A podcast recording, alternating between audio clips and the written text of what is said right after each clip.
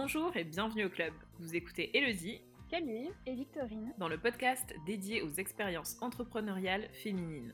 Le club interroge les femmes qui portent un projet audacieux, créatif et inclusif. À chaque épisode, nos invités partagent leurs premiers pas, galères, réussites et remises en question, mais aussi astuces, conseils et bonnes pratiques. Elles racontent leur propre expérience de l'entrepreneuriat et ses aléas.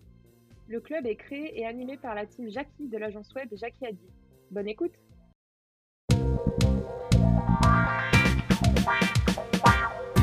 Aujourd'hui, Elodie et moi-même, Victorine, avons le plaisir de recevoir Anna, la fondatrice de l'école Digi Atlas. Derrière le micro du club, elle vient nous partager son parcours d'entrepreneur et nous raconter comment, de consultante en freelance, elle est devenue chef d'entreprise. Merci beaucoup Anna d'avoir accepté notre invitation et de venir euh, partager ton parcours aujourd'hui. Ah, merci à vous, c'est euh, très chouette euh, d'intervenir. Est-ce que pour commencer, tu peux te présenter et présenter ton entreprise? Oui, alors euh, donc euh, je suis Anna Peters. Euh, j'ai créé donc une école en ligne dédiée aux freelances et aux indépendants qui s'appelle Digi Atlas, qui existe depuis 2018 et donc qui est en marche depuis fin 2019. Ça fait un an et demi aujourd'hui. Et, et, en fait, j'ai créé cette entreprise donc suite à sept années en freelancing. Quand, j'étais étudiante, j'ai eu des expériences professionnelles euh, en entreprise euh, qui qui m'ont pas rassurée sur le monde euh, du salariat. En fait, j'ai j'ai développé presque une aversion euh, pour le modèle d'entreprise euh, qu'on connaît avec euh, la hiérarchie verticale et la, génération Z au, commandement du management. Et je me suis dit, oh là là, mais comment est-ce que je vais réussir à m'épanouir dans ma vie professionnelle, à faire exploser toute ma créativité et puis à m'amuser au quotidien? Et, euh, et, et, en fait, en, en, réalisant que mes collègues euh, étaient souvent aigris euh, au travail, euh, qui s'amusaient pas, en fait, euh, je me suis dit qu'il fallait que je trouve une solution, eh bien pour euh, pour dénouer tout ça. Et j'ai créé donc mon activité. donc très vite après la fin de mes études, je me suis lancée en, en, en freelance, donc en marketing, puis en marketing digital. Et je me souviens, j'ai un bac plus 5, hein, et je me souviens euh, de tous mes camarades euh, qui étaient très fiers d'intégrer une grande entreprise parce qu'on nous conditionne aussi à ça quand on sort euh, du, du, de l'école traditionnelle. C'était d'enfiler de, un, un, un, costume ou un tailleur et puis d'aller travailler dans une multinationale euh, il, il m'appelait et puis il comprenait pas bien ce que je faisais parce que le freelancing à l'époque c'était pas bien répandu et puis ça faisait euh, ça faisait très peur en réalité. Puis il m'appelait et puis il me demandait mais en fait Anna tu fais quoi de tes journées? Et Ils étaient persuadés que que, que, je faisais rien en fait, alors que je m'affairais à, à, développer euh, ma petite entreprise, à me former au maximum euh, pour me donner une chance de m'amuser. Parce que finalement, euh, on passe 70% de sa vie au travail, euh, c'est d'autant plus capital de, trouver un sens. Et, euh, donc, euh, j'ai créé mon entreprise euh, très vite en me disant aussi que le marché de l'emploi, quand on est jeune diplômé, il est compliqué et que les charges salariales, elles sont très élevées et que j'avais cette opportunité en me lançant en tant qu'indépendante bah, de toucher à tout et d'apprendre plus vite. Et c'est ce qui s'est passé. Voilà. Donc, suite à ça, j'ai créé cette euh, cette école en ligne quand, quand les mêmes camarades me rappelaient quelques années plus tard pour me demander mais en fait Anna comment est-ce qu'on fait pour lancer son entreprise pour lancer se lancer en tant que freelance? Parce qu'aujourd'hui ça m'intéresse. Parce que même réalisaient que finalement ça leur convenait pas tellement. Donc euh, j'étais très fière d'avoir réalisé ça euh, assez vite euh, et d'avoir euh, d'avoir donné cet élan à ma carrière tout de suite. Et et donc j'ai créé DJ Atlas pour répondre à ce besoin euh, et épauler toutes les personnes qui veulent se lancer parce que ça, vous devez le savoir aussi quand on décide de monter son entreprise, c'est loin d'être simple. Et quand on est indépendant, euh, euh, ça, ça l'est pas. Et aujourd'hui, euh, je suis passée du freelancing à l'entrepreneuriat, c'est encore un schéma différent. Et, euh, et en tout cas, euh, voilà, je suis, je suis, là pour épauler tous ces indépendants euh, qui sont en quête de sens et, et pour leur donner vie et, et, et leur permettre de, de, pérenniser leur activité et d'en vivre, en fait. Ça, c'est hyper important. Bah, c'est super. effectivement, tu as un parcours assez atypique. Est-ce que tu pourrais nous parler un petit peu du switch professionnel que tu as, que tu as effectué? Comment est-ce que l'on passe de freelance, donc en travaillant à son compte, à chef d'entreprise? Je crois que c'est avant tout une envie. quand on est indépendant, alors ce qui bon, c'est difficile quand on commence et c'est pas pour tout le monde et, et, et, je prône pas le freelancing à tout va non plus, hein, ça, ça faut être clair. Euh, mais ce qui, il y a un truc qui est facile quand on est freelance par rapport à entrepreneur, c'est quand on facture euh, une prestation, euh, on, on, facture et on a directement euh, le résultat de notre travail, euh, notamment chiffre d'affaires. Alors que quand on est entrepreneur, là, l'envie euh, qui, qui, qui est venu, c'est de vouloir travailler en équipe, même si on peut le faire quand on est indépendant, mais c'est de vouloir monter une équipe et monter un projet et faire vivre euh, toute une équipe aussi pour ce même projet. Et la, la sensation que j'ai aujourd'hui, c'est finalement, je me suis jamais sentie autant à ma place euh, que, que de motiver euh, les troupes euh, à monter un projet qui a du sens pour aider plein de gens euh, et, et, et, répondre en fait euh, à ce besoin de la communauté euh, et ce besoin de la population de manière globale à, répondre à leurs objectifs professionnels et leur envie profonde personnelle quoi. Donc le switch c'est vraiment une envie, c'est l'envie de collaborer, de travailler avec d'autres équipes sur un seul et même projet et, et tout ça c'est qu'une question de motivation. Donc euh, certains vont se réaliser en tant qu'indépendants euh, parfaitement et puis d'autres voudront euh, switcher vers le côté entrepreneur. Mais quand on est entrepreneur, justement, on investit aussi en ressources, on investit en outils euh, et et, et c'est encore une étape euh, plus ardue que de se lancer en tant qu'indépendant. Ça, c'est sûr. Mais qu'est-ce que c'est euh, agréable aussi de, de, monter une équipe pour, pour un projet qui nous tient à cœur, quoi. Et ça, ça, je pourrais, euh, je pourrais jamais m'en lasser, c'est certain. Je comprends entièrement et, et c'est super intéressant euh, ce que tu me dis par rapport à tout ça. Et euh, donc on aimerait bien aussi savoir justement, euh, tu nous parles donc d'entreprendre et d'envie d'entreprendre, et que c'est à ce moment-là qu'il y a eu ce switch. Donc euh, est-ce que cette envie d'entreprendre, elle a toujours été présente et elle s'est manifestée sous différentes formes, donc par exemple avec le freelancing, ou Mhm. euh, est-ce que c'est au détour d'une expérience que tu t'es rendu compte que pourquoi pas? Est-ce que c'était au détour d'une opportunité? Est-ce que tu veux nous parler un petit peu de ça? Oui. Euh, alors, moi, je viens d'une famille, si, euh, je, je, si on parle un peu de mon background euh, familial, euh, je viens d'une famille multiculturelle. En fait, euh, bon, j'ai grandi, moi, au fin fond de la Bretagne, hein, dans une petite bourgade. Et, euh, et ma mère euh, est artiste peintre et passionnée de musique du monde. Et mon père, lui, euh, était salarié pendant des années. Euh, et pendant pendant euh, enfin, le soir et le week-end, il a décidé de reprendre la fac de droit, ça à 33 ans. Et euh, il a été avocat, il a prêté serment, j'avais 12 ans, donc à 39 ans. Et, euh, et donc il s'est mis à son compte rapidement. Dans ma famille, euh, il y, a, y a beaucoup d'entrepreneurs aussi, mais j'en parle parce que ce, ce schéma euh, paternel euh, du père qui euh, travaille ses cours à la fac alors qu'il peut pas y aller parce qu'il n'a pas le temps, il a une famille à nourrir. Euh, c'est très fort en fait. C'est pour moi un, une vraie résilience qu'il a qu'il a qu'il a créée. Euh, cette résilience, il la tient, c'est sûr, par son père euh, qui donc euh, son père d'origine russe euh, et sa mère d'origine suédoise, hein, d'où ce background multiculturel dont je parle. Euh, son père a été déporté euh, pendant la guerre, il s'en est sorti. Euh, donc il y a, y a, toute cette résilience et je crois très fort en la psychogénéalogie et l'héritage euh, de, de, tous ces facteurs. Et cette résilience et cette envie de, de, de, poursuivre ses rêves, de switcher du salariat, poursuivre sa passion et devenir avocat et puis se lancer à son compte et aider plein de gens dans leur entreprise, bah ça, il me l'a transmise aussi. Forcément, euh, ça, ça, joue finalement le, le, le, milieu duquel on vient. Euh, donc ça, ça, ça a drainé chez moi l'envie de réussir et m'amuser, cette envie dont je parlais au départ. Et, euh, et, et, finalement, ce, quand, quand j'ai compris le milieu de l'entreprise, j'ai compris que c'était pas un milieu qui me correspondait non plus. Donc c'est ces expériences multiples qui m'ont fait dire que je devais créer un job qui avait du sens. et ce sens-là, je l'ai trouvé à travers le, le freelancing, D'abord, quand on se lance euh, et quand on a des clients, on apprend énormément. On apprend sur des univers, sur des marchés économiques différents.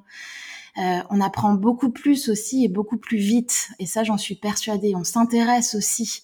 Euh, donc, cette posture de consultant, elle, elle draine un apprentissage bien plus rapide que un apprentissage linéaire dans une seule entreprise. et, et et forcément, quand on se lance en tant que freelance, c'est alors, il y a une vraie différence entre l'entrepreneuriat et le freelance, mais cette indépendance, elle est là.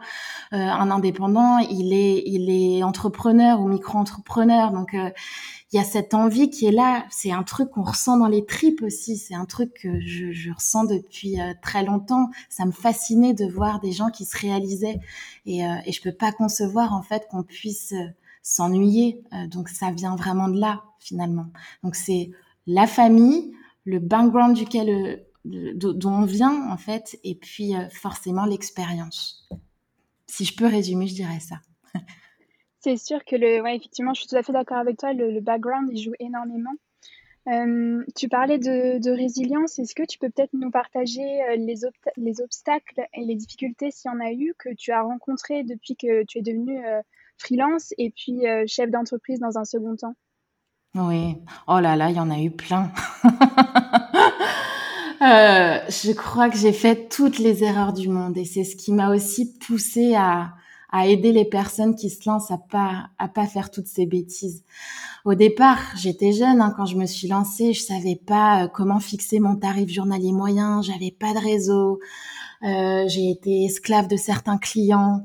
J'ai j'acceptais des calls à 7 heures du matin, d'autres à 23 heures avec des des clients tyranniques. euh, j'acceptais parce que j'étais nourrie par cette envie d'apprendre, de pas décevoir, d'avoir peur de déplaire aussi, de pas être aimée. Enfin, il y a, y a tout un, un, pan du développement personnel aussi euh, dont on parle souvent en entrepreneuriat qui est très fort et, je comprends qu'on fasse souvent le parallèle finalement parce que quand, on est freelance, on se vend soi. Euh, et c'est d'autant plus difficile en fait. C'est comme si euh, c'était des entretiens de recrutement euh, tout le temps. et c'est pas facile de se vendre soi, surtout quand quand on est jeune, on n'a pas toujours conscience de ses capacités, qu'on n'a pas toujours une expertise pointue. on a souvent le syndrome de l'imposteur. Euh, donc des, des bêtises, j'en ai fait plein, mais il y a, y a ce truc de ok, est-ce que l'envie elle est assez forte pour y aller, même si je maîtrise pas tout? Et puis j'apprends sur le tas. En fait, il faut être un peu fonceur. Euh, bon, s'auto-former au quotidien parce que sans expertise on vend rien, ça c'est sûr et surtout se respecter. Euh, et, je, pense que quand on démarre et surtout quand on est jeune, on a tendance à oublier ça, à, se bah, c'est un peu fort ce que je dis, mais presque à se prostituer pour le pour les clients quoi. Et ça, il faut faire vraiment attention. Donc j'étais dans ce schéma-là aussi. Euh, j'étais dans ce schéma. Donc ça, c'était euh, une grosse erreur au départ. Après, euh, quand j'ai fait le switch vers l'entrepreneuriat, j'ai eu, j'ai eu plein de galères. quand j'ai, j'ai créé Digi Atlas, on était deux au départ. Donc j'avais une associée. Euh, on a travaillé sur tout le branding ensemble, sur le nom de la marque, sur l'aspect juridique, et puis sur le programme de cours.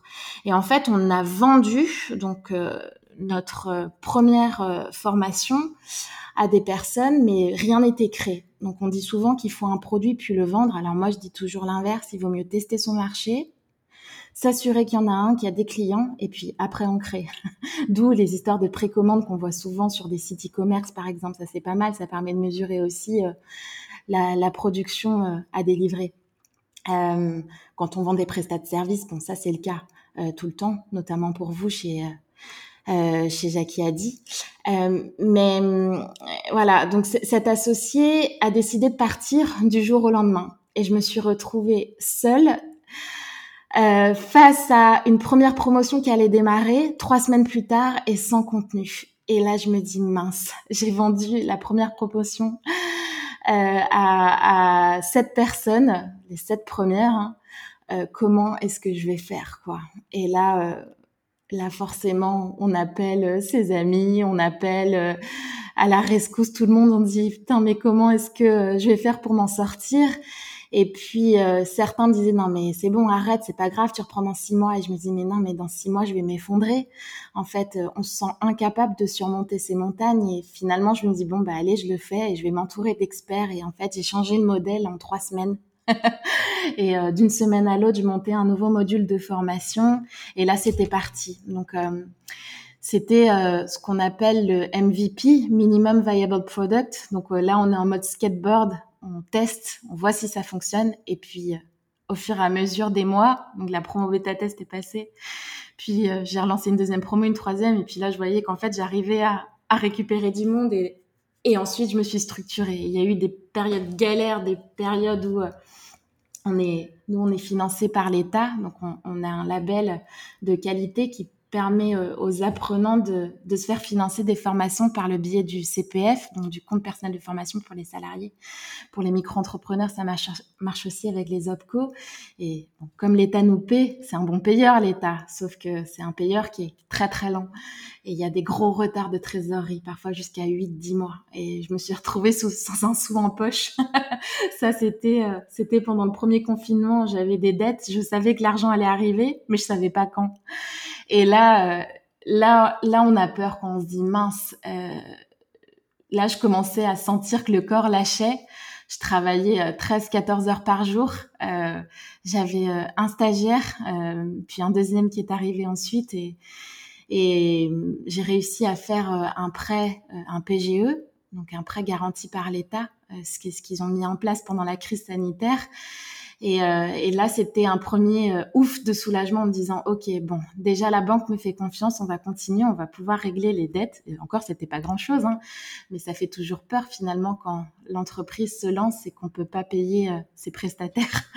Et, et, et, voilà, et quand le corps lâche, je me souviens avoir très très mal au dos sans pouvoir expliquer le pourquoi. j'ai essayé de me masser tous les soirs et il y a rien qui me faisait. Et puis j'en parle à une pote coach, une copine coach, qui me disait, mais en fait, chaque mal est relié à une émotion. Et, euh, et elle me dit, attends, je vais regarder dans mon dictionnaire de, je sais plus comment ça s'appelle, mais c'est un dictionnaire qui explique euh, sur le corps, euh, enfin, à quelle émotion c'est lié. Et donc, je lui explique où exactement j'ai mal au dos. Elle me dit, ça, c'est un stress lié à l'argent. Le jour où j'ai été payée, le jour où j'ai pu régler mes dettes, du jour au lendemain, j'avais plus mal au dos. Et là, je l'ai appelé, je fais, Marion, c'est extraordinaire ce que tu me racontes. Donc, en fait, ouais, cette résilience, on l'a toujours au, quotidien.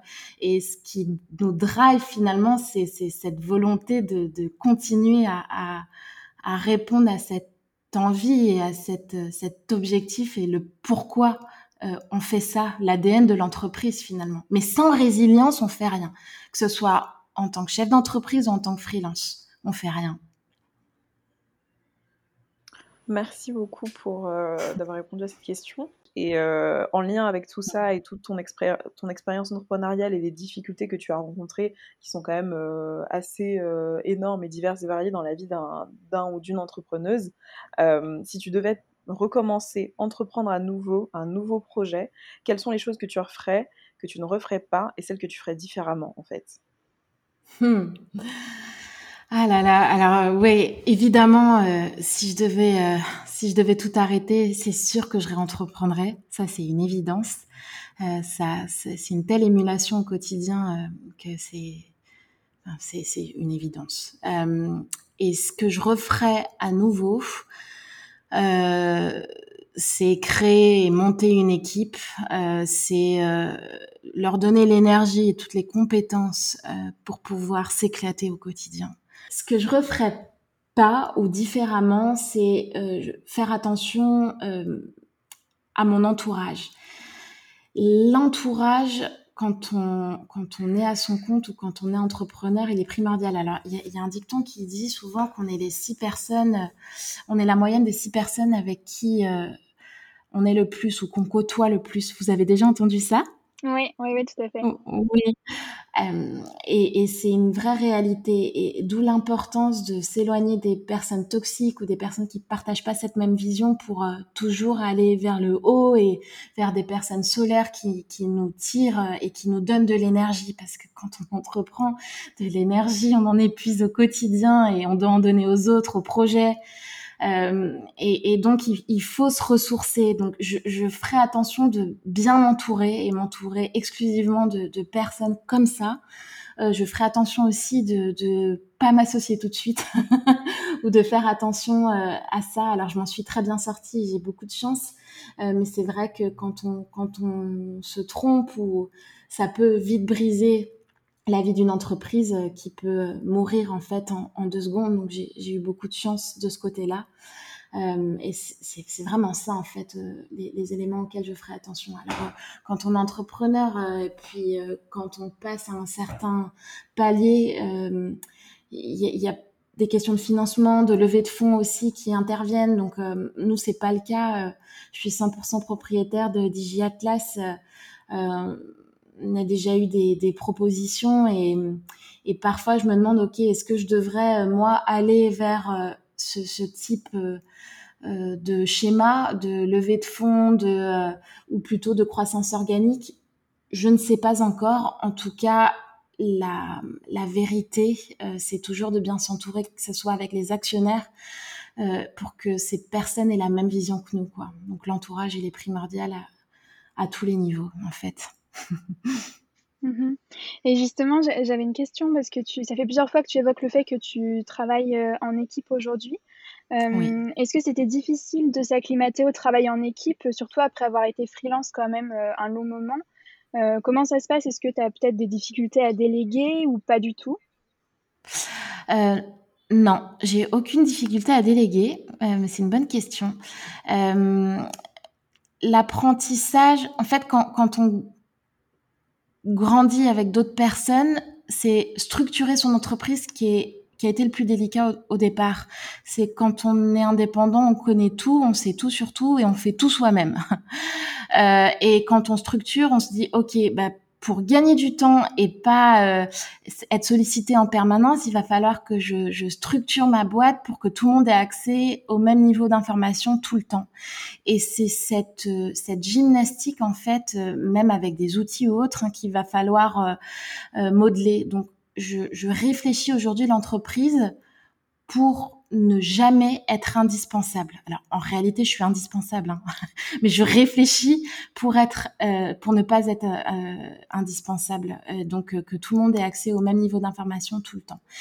Et ce, aujourd'hui, je suis entourée de, de pas mal, enfin d'une équipe assez jeune. Alors on a des contrats pro, des alternants, des, des freelances, bientôt des CDI qui, qui, qui nous rejoignent. Et, euh, et forcément, le, le, niveau de connaissance d'un junior ou d'un senior, il est pas le même non plus, et le mode de fonctionnement non plus. Mais en fait, c'est tellement riche. Euh, alors là, je vais parler de management, euh, mais c'est passionnant.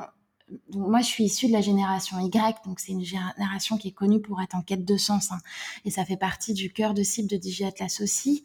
Euh, et je, je, je comprends euh, cette génération Z, euh, donc voilà, c'est les années 2000, euh, euh, entre, les, personnes nées entre 95 et 2000. Euh, et le mode de fonctionnement et la vision n'est pas du tout la même. Et je pense vraiment m'adapter aussi à cette vision. Cette aversion que j'avais pour les entreprises et, le milieu du salariat, je, fais en sorte de créer une entreprise qui soit en lien en fait avec l'entreprise que j'aurais adoré avoir. Donc je, je, propulse cette énergie aussi là auprès de, de cette génération Z euh, qui est encore plus en quête de sens, qui euh, a besoin d'être euh, impliqué au maximum, de, de, comprendre, de faire des tâches diversifiées, de, de prendre possession aussi de chacun des sujets pour, pour s'éclater davantage. Et cette hiérarchie qui, qui n'est pas verticale mais véritablement horizontale. Alors, euh, on n'est pas une entreprise libérée, mais, mais je tends euh, à cette libération c'est-à-dire un mode de communication 100% transparent.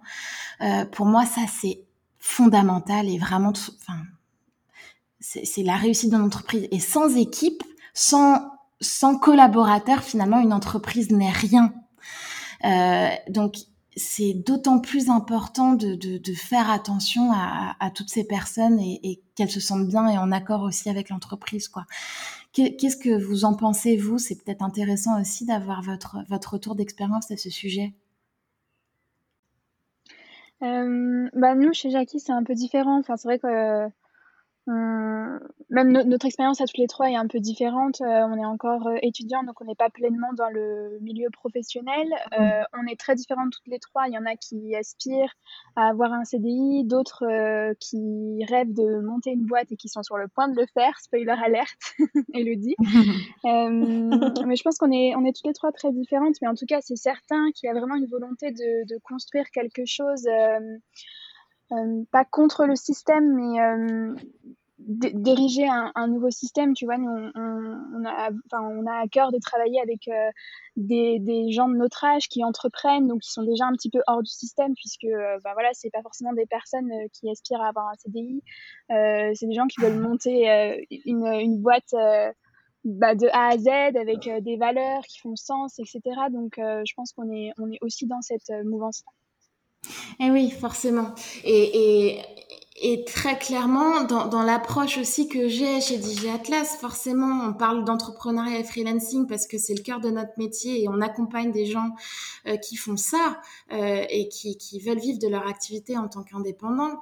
Euh, mais en réalité, on peut être très heureux euh, quand on est salarié et c'est une évidence. Euh, euh, mais il faut s'adapter aussi aux nouvelles générations et je pense vraiment plus que pense pas que ce soit possible de, de s'éclater dans un, dans un mode vertical quoi voilà et c'est important de souligner ce décalage de génération aussi et il faut aller dans cette mouvance là je suis d'accord avec toi, je partage assez ton opinion sur le mode vertical qui, euh, je pense, a, a, fait un peu son temps, euh, mm. ou en tout cas ne fonctionne pas avec euh, les générations actuelles ou à venir. Euh, c'est vrai que c'est assez intéressant dans ce sens-là. Mais du coup, euh, comme tu as dit, euh, la génération Y est en recherche de sens. Et je pense que les générations à venir aussi sont, beaucoup dans cette quête-là parce que voilà, on, on, a dépassé un peu, en tout cas pour une partie du monde, le stade de survie et d'industrialisation. mais il y a ce truc du tout le monde a. Enfin, de ce qu'on nous fait croire, en tout cas tout le monde a envie d'entreprendre, ce qui n'est pas non plus forcément vrai parce que c'est un parcours euh, semé d'embûches. Euh, mais une fois qu'on qu entreprend et que ben, on est en recherche d'équipe euh, qui croient en notre projet, etc., Comment, comment toi tu gères le fait d'agrandir ton équipe? Parce qu'au final, c'est un peu ben, donner de sa confiance, faire rentrer dans un cercle, etc. Et euh, même pour euh, ben, les personnes qui, elles, n'ont pas envie d'entreprendre, mais qui ont envie de se retrouver dans un projet, c'est aussi parfois compliqué de, bah, de chercher, de trouver, etc. Donc euh, voilà, tu peux nous parler un petit peu du, du recrutement chez DigiAtlas et de toi, ta vision du recrutement et de l'équipe? Mmh. Moi, chez DigiAtlas, par exemple, je vais recruter des personnes qui qui ont fait des choses, euh, qui euh, n'attendent pas des choses sur un plateau d'argent et qui euh, ont cette volonté, pas forcément d'entreprendre, mais cette volonté de réaliser des projets. Euh, ça peut être de réaliser, je sais pas, un site internet, un blog, un podcast, mais il y, y, a une vraie différence entre les personnes qui, qui qui ont une forte envie de réaliser des projets et de se bouger pour le faire et, euh, les personnes qui sont en attente et que ça soit euh, descendant en fait. Euh, donc le, recrutement pour moi il est primordial et il faut pas se planter et une personne qui se sentira bien dans mon équipe, c'est une, une, personne qui partage ses visions, une personne qui, euh, euh qui a une forte euh, appétence pour développer des projets, euh, une personne qui, bah, qui se bouge en fait pour se réaliser et puis qui, qui a conscience de tous ces enjeux et du monde dans lequel on vit. Ça, c'est très important.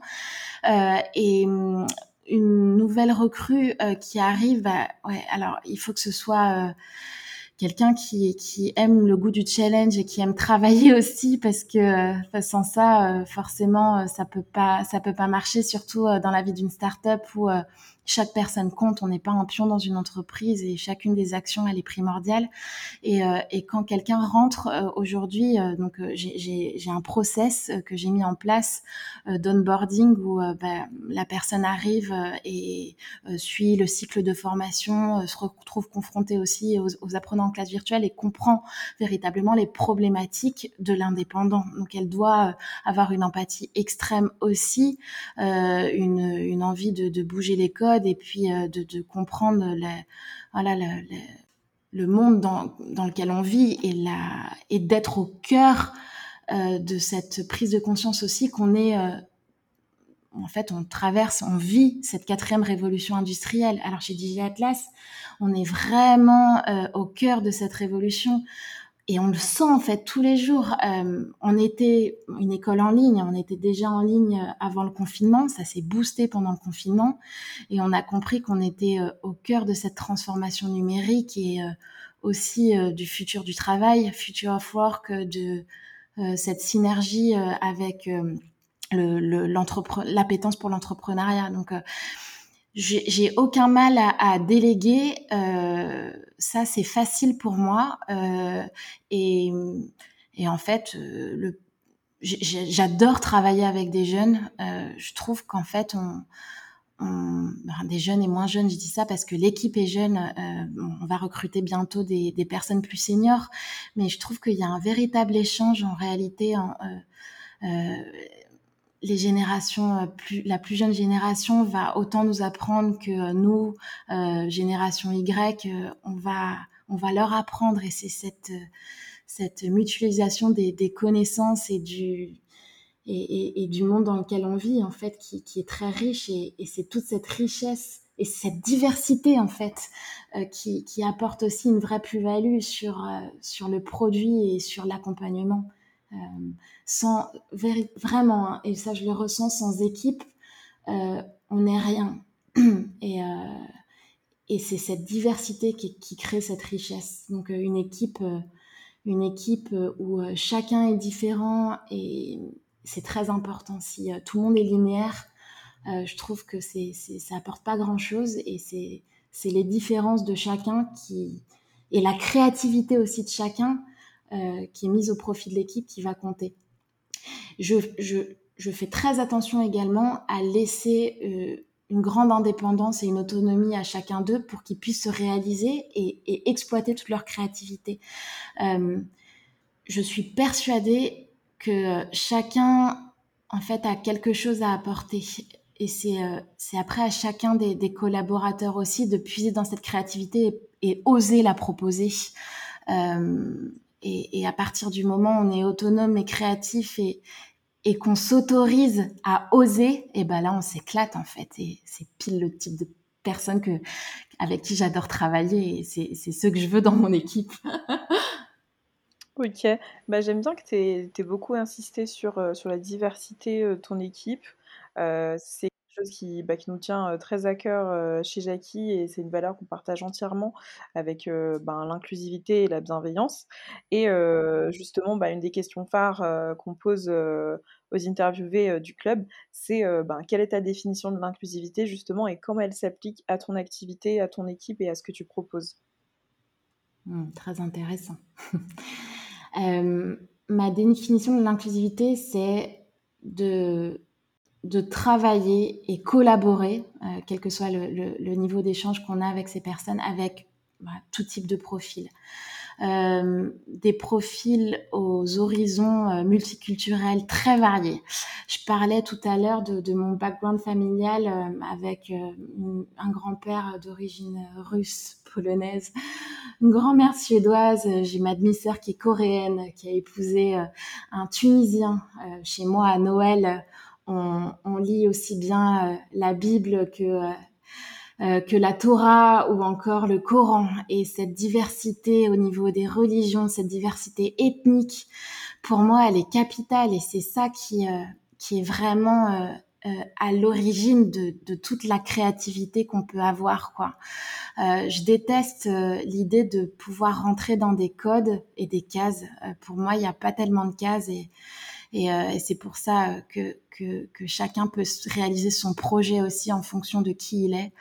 Euh, j'ai eu la chance euh, aussi enfin, je me suis donné la chance de beaucoup voyager. Alors, je, suis passionnée de voyage d'aventure euh, et j'adore aller à la rencontre des ethnies assez reculées, de comprendre leur mode de vie, euh, leur culture, leurs différences. J'adore apprendre les langues. Bon, je suis pas tout le temps douée, hein.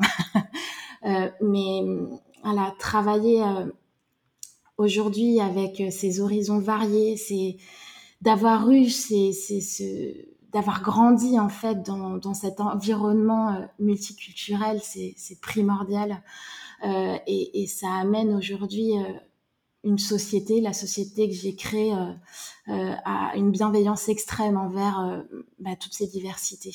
et donc l'inclusivité, elle, se fait de toutes parts. ça passe ouais, par la religion, par la couleur de peau, euh, par euh, l'handicap, par euh, la tolérance envers la différence et, l'ailleurs en fait. et ça, c'est capital pour réussir. J'en suis convaincue. C'est génial, merci beaucoup. Merci pour euh, ce partage extrêmement riche et pour euh, toutes les pistes de, réflexion que tu suggères. C'est super intéressant. Euh, pour terminer, on aime bien demander à nos invités euh, quels seraient les trois conseils que tu donnerais à quelqu'un qui n'ose pas forcément se lancer. Hmm. Euh, premier conseil, s'écouter. S'écouter. On a toujours, on parle souvent d'instinct. Alors l'instinct, c'est pas inné. l'instinct, en réalité, c'est souvent des, des vécus ou des expériences qu'on a eues qui nous font dire que on sent ou pas bien les choses. Et hum, cet instinct de s'écouter, c'est euh, juste s'autoriser à, à se dire, ok, je suis, euh, j'ai envie de créer ça, j'ai envie de m'écouter, je, sens que ça va le faire et donc j'y vais. Euh, et on n'a qu'une vie, elle est trop courte pour s'ennuyer. Et en fait, il faut y aller, quoi. même si on se sent pas compétent, c'est pas grave. La formation, ça existe, la preuve. Et, euh, et, et, si on s'autorise à, oser, et eh ben, en fait, il n'y a pas de limite. Mon deuxième conseil, ça serait de jamais s'interdire quoi que ce soit. Que tout objectif peut être réalisé si on y met les moyens.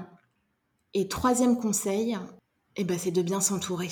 Euh, parce que ces projets, si on veut les réaliser, bah, il faut s'entourer soit de personnes qui a les, de, de, personnes qui ont les compétences requises pour euh, les créer ou, euh, ou, de personnes qui nous donnent l'énergie et la ressource et l'épaule euh, pour y arriver. Voilà. Parfait, c'est super intéressant et je pense que c'est aussi très encourageant. Euh, ah oui. ça donne envie de se lancer aussi, quoi. Donc, euh, merci d'avoir partagé avec nous ton parcours. Avec plaisir, avec plaisir. Vraiment, euh, c'était top. Et euh, si les auditeurs souhaitent te retrouver, où est-ce qu'ils peuvent te retrouver? Sur LinkedIn, ton site internet, etc. C'est ça, LinkedIn Anna Peters, euh, site internet digi-atlas.com. Au bureau aussi, on adore recevoir du monde, donc ça me ferait très plaisir de, de, de, rencontrer certains. Et puis, et puis on organise aussi des apéros, des apéros à Lyon alors euh, bientôt euh, dans d'autres villes en France. Euh, mais voilà, les, les, les, personnes qui émettent le souhait de, de, nous rencontrer, rencontrer la communauté, bah, je serais ravie de, de trinquer avec eux à, à l'entrepreneuriat et puis à la concrétisation de tous ces projets. Trop bien, ça nous parle aussi l'apéro. Oui. ah bah oui, en plus il fait chaud là. Super, et ben encore merci Anna et à bientôt. Bon, merci. Merci à vous. Merci, merci pour l'invitation.